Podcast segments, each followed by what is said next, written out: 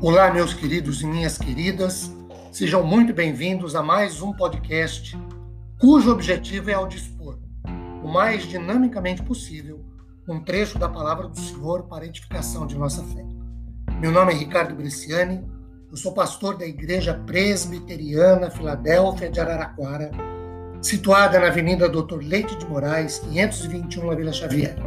É sempre uma grande alegria levar a todos vocês mais uma reflexão bíblica. Hoje, tendo por base o texto de Filipenses capítulo 1, versículo 6. Estou certo de que aquele que começou boa obra em vós, em vocês, há de completá-la até ao dia de Cristo. Queridos, aqui em Filipenses 1:6, Paulo dá ao menos quatro importantes afirmações sobre o que comumente chamamos de vida relacional com o Senhor. Primeira informação: Paulo afirma que uma boa obra já começou ou já foi iniciada na vida do crente. O texto diz: aquele que começou. Assim, não se trata de uma obra para o futuro, para o depois, mas uma obra no tempo do aqui e do agora, uma obra neste momento. Então o crente já tem, já desfruta, já possui essa boa obra que, no contexto bíblico, não pode ser outra obra que não seja a salvação em Cristo Jesus. A segunda informação importante: Paulo afirma que essa boa obra já iniciada na vida do crente, que é a salvação em Cristo Jesus, é uma obra divina. Porque ele diz: aquele que começou, o que significa que tira do homem toda a natureza de iniciativa e a coloca tendo em Deus a sua natureza, porque é uma obra feita ou realizada em Cristo Jesus.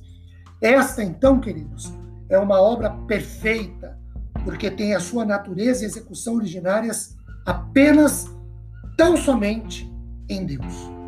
A terceira afirmação importante que Paulo faz é a seguinte: ele diz, aquele ou Deus que já começou uma boa obra na vida do crente, que é a sua salvação em Cristo Jesus, vai completá-la.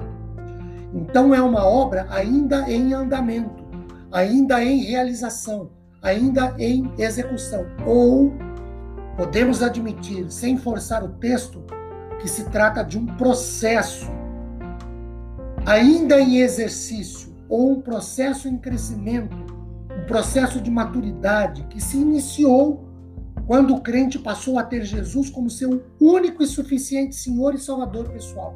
Outra coisa, Paulo confia na fidelidade de Deus em concluir algo que iniciou, de terminar algo que começou.